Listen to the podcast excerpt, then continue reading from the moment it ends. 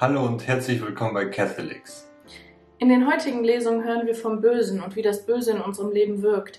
Wir hören von Spaltung, wir hören von der Schuldfrage und wir hören davon, dass wir den Willen Gottes tun sollen oder uns zumindest bemühen sollen. Deswegen herzliche Einladung und wenn du die Lesung noch nicht gelesen hast, dann schau gerne in die Kommentare.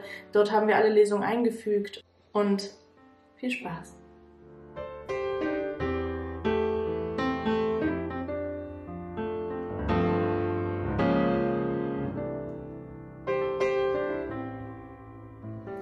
Die erste Lesung handelt vom Sündenfall, den Adam und Eva im Paradies begangen haben. Und es ist eine sehr interessante Lesung, weil jeder von uns kennt die Adam und Eva, die halbbekleideten, die im Paradies wandeln, die ersten Menschen. Und äh, ja, es ist eine sehr schöne Lesung.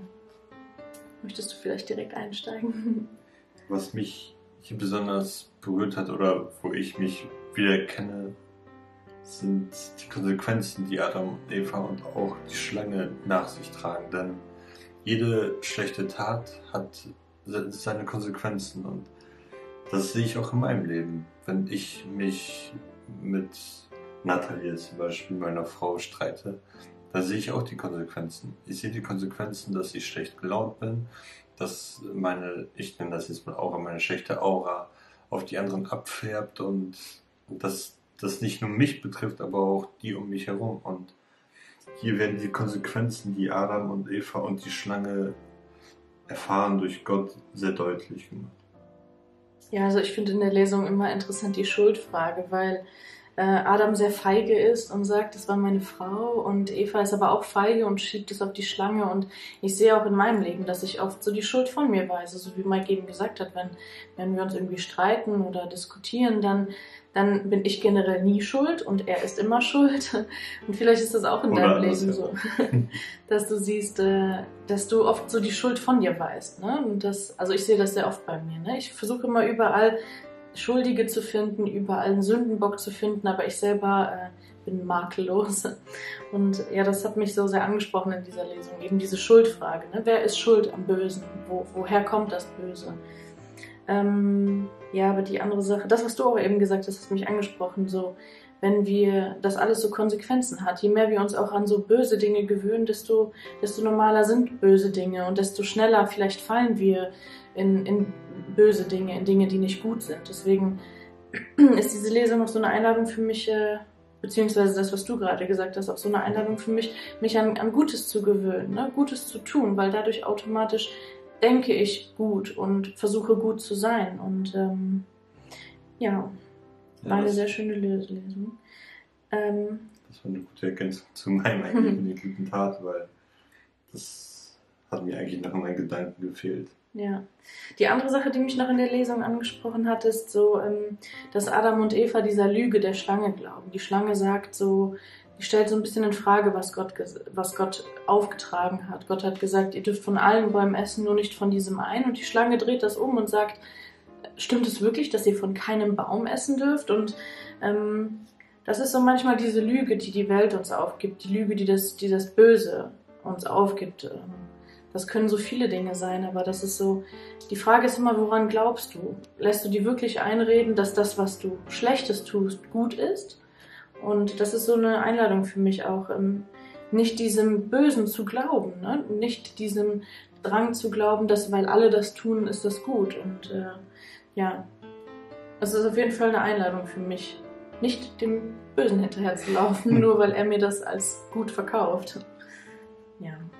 Kommen wir zur zweiten Lesung. Ja, ja die zweite Lesung weckt in mir quasi meine Ängste, was auch diesen Kanal angeht, dann ich sehe, wie viele andere Menschen es besser machen würden, wie viele andere Menschen besser sprechen würden, wie ich es mache, oder besser aussehen oder vielleicht einen größeren Glauben haben, wenn man das so werten kann.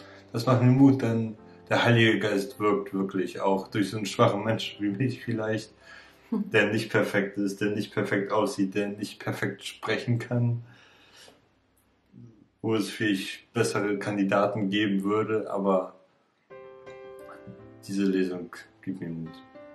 Ja, also wie du schon sagst, wie wir glauben, darum reden wir. Das, das äh, sagt die Lesung. Und ähm, das ist auch das, was wir versuchen oder was ich versuche zu, zu tun. Ich habe nämlich die Erfahrung gemacht, dass Gott lebendig ist, dass Gott tatsächlich in meinem Leben wirkt. Und das sind konkrete Fakten, das sind keine Märchen. Und äh, ich rede, weil ich glaube. Und, und ich möchte dich nicht überzeugen oder so, aber ich möchte dir einfach nur zeigen, dass Gott wirklich in meinem Leben wirkt. Und ähm, ja, das ist so ein schönes, so ein schönes Motto eigentlich. Ähm, es gab aber noch was, was mich angesprochen hat. Und zwar, dass, dass ich den Blick richten soll auf die Sachen, die, die wertvoll sind. Und ähm, hier steht, dass das Gewicht an Herrlichkeit nicht an dem Sichtbaren, sondern an dem Unsichtbaren bekannt wird. Oder dass das Sichtbare vergänglich ist und das Unsichtbare ewig. Und jetzt stellt sich für mich die Frage, was sind diese sichtbaren oder unsichtbaren Sachen? Lege ich Wert auf mein, Au mein Äußeres? Ist mir Karriere wichtig? Brauche ich viel Geld? Muss ich jeden, jedes Jahr viermal in Urlaub fahren? Ähm, was sind die Dinge, die mich ausmachen? Was sind die Dinge, die etwas Gutes ausmachen? Ähm, und welche Dinge nehme ich auch irgendwo mit in den Himmel, sage ich jetzt mal? Welche Dinge machen mich als Menschen aus? Ne?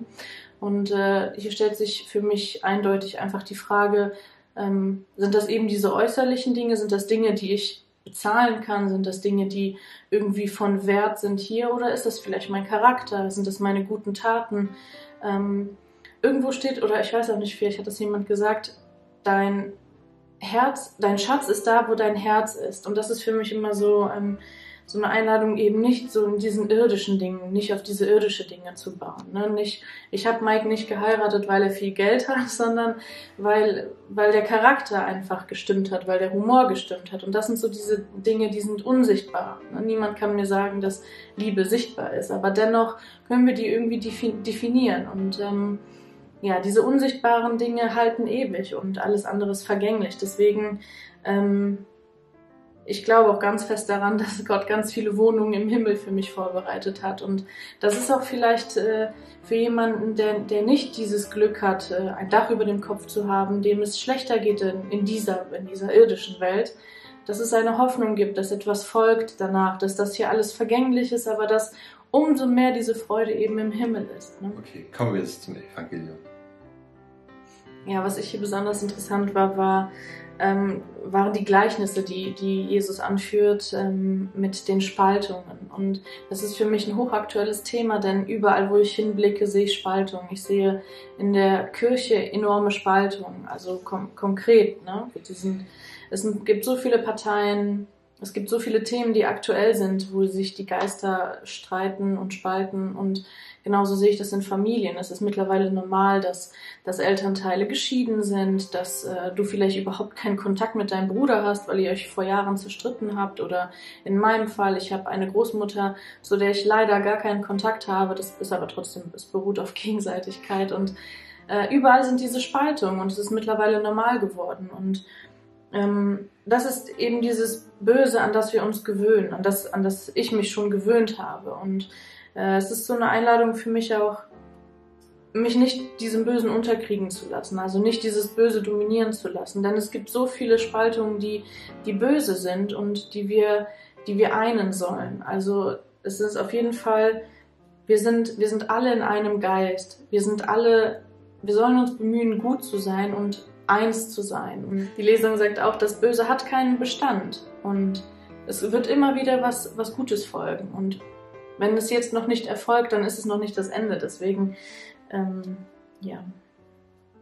Ja, bei den Guten kann ich sofort anknüpfen, weil Christus eigentlich auch immer das Gute gesucht hat. Er hat immer das gesucht, was ihm selber hilft. Er wollte anderen helfen. Er, er wollte nie was Böses. Und, und dafür wurde er verfolgt. Er wurde verfolgt und auch als verrückt erklärt. Und ich will mich jetzt nicht mit Christus vergleichen, weil ich einfach nicht gottesähnlich bin oder sonst was, aber ich sehe, dass ich auch für verrückt erklärt werde, nur weil ich zur Kirche gehe, nur weil ich Glauben habe, nur weil ich zur Gemeinschaft gehe oder weil ich öfter als einmal in die Kirche gehe, die Woche, was, was heutzutage einfach verrückt ist. Es ist einfach verrückt und ja, es ist verrückt. Aber es gibt mir Glück, es gibt mir Freude und das, das gibt mir die Freude. Und ich glaube, Christus hat das auch gemacht, weil es ihm Freude gegeben hat, weil es ihn einfach glücklich gemacht hat. Und mich macht das auch glücklich. Ich, und so spannt sich auch der Bogen wieder zur zweiten Lesung, wo steht, dass ich rede, weil ich glaube. Ja? Oder mhm. ich glaube, weil ich rede. Ich glaube, deshalb rede ich. Also ich glaube, darum rede ich. Ja, das hat ja auch schon Natalie davor gesagt und das, das berührt mich, das bewegt mich wirklich. Ich bin verrückt. Das ist okay. okay. ja, hier ist ja noch ein Aspekt am Ende der Lesung. Die Lesung ist relativ lang, aber am Ende ähm, fragt Christus noch, wer ist meine Mutter und wer sind meine Brüder? Und ähm, ich stelle mir die Situation so vor, dass es eigentlich ein Privileg ist, ein, ein Bruder Christi zu sein oder sogar seine Mutter zu sein. Und das sind Dinge, die vor so vielen Jahren passiert sind und mir ist dieses Privileg genommen worden. Aber Christus fügt hier noch ähm, hinzu, dass wer den Willen Gottes tut, den nenne ich Bruder, Schwester oder Mutter. Und das heißt, ich bin gar nicht so weit entfernt von ihm, wenn ich, wenn ich den Willen Gottes suche. Was ist, was ist das? Und es ist relativ schwer irgendwie, den Willen Gottes zu suchen. Aber allein schon das Bemühen, allein zu, zu versuchen, gut zu sein, den Willen Gottes, was möchte Gott von mir? Was möchte dieser heutige Tag, äh, was möchte Gott an diesem heutigen Tag von mir? Und Christus nennt mich Schwester, wenn ich, wenn ich den Willen Gottes suche, so wie er auch den Willen Gottes gesucht hat. Jeder Tag von ihm war äh, eine Anfrage an Gott, was möchtest du heute von mir? Und diese Frage richtet sich heute an mich, vielleicht auch an dich. Was ist der Wille Gottes? Und wenn du danach suchst, dann bist du Bruder oder Schwester Christi oder seine Mutter oder sein Cousin. Deswegen, ja. Teile auch deine Erfahrung mit uns. Sag du uns auch, wo das Wort dich berührt hat. Sag auch, ob du verführt wurdest wie Adam und Eva durch die Schlange oder einfach redest, weil du im Glauben bist. Schreib es in die Kommentare, schreib es rein, teile das mit uns, teile dein Glauben mit uns. Wir freuen uns darauf und das hilft uns auch, den Glauben anderer Menschen zu sehen und zu lesen. Erzähl uns von deiner Erfahrung. Erzähl uns, ob du dir vielleicht auch die Schuldfrage stellst, ob du vielleicht die Schuld gerne von dir weißt, ob du den Willen Gottes suchst oder ob es dir schwerfällt, überhaupt seine Stimme zu hören oder den Willen Gottes zu erkennen. Erzähl uns, was deine Erfahrung mit dem Wort ist. Und erzähl uns auch, ob du vielleicht auf ewige Dinge baust oder vergängliche Dinge, ob es dir schwerfällt, überhaupt an ein Leben nach dem Tod zu glauben, ob es diese Wohnungen gibt, die Gott für uns vorbereitet hat. Erzähl uns von deiner Situation, wir sind sehr gespannt. Also, mach's gut und bis dahin.